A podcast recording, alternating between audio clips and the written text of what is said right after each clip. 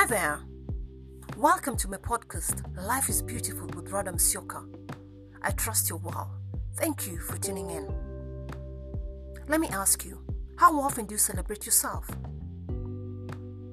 Allow me to share my thoughts on the subject.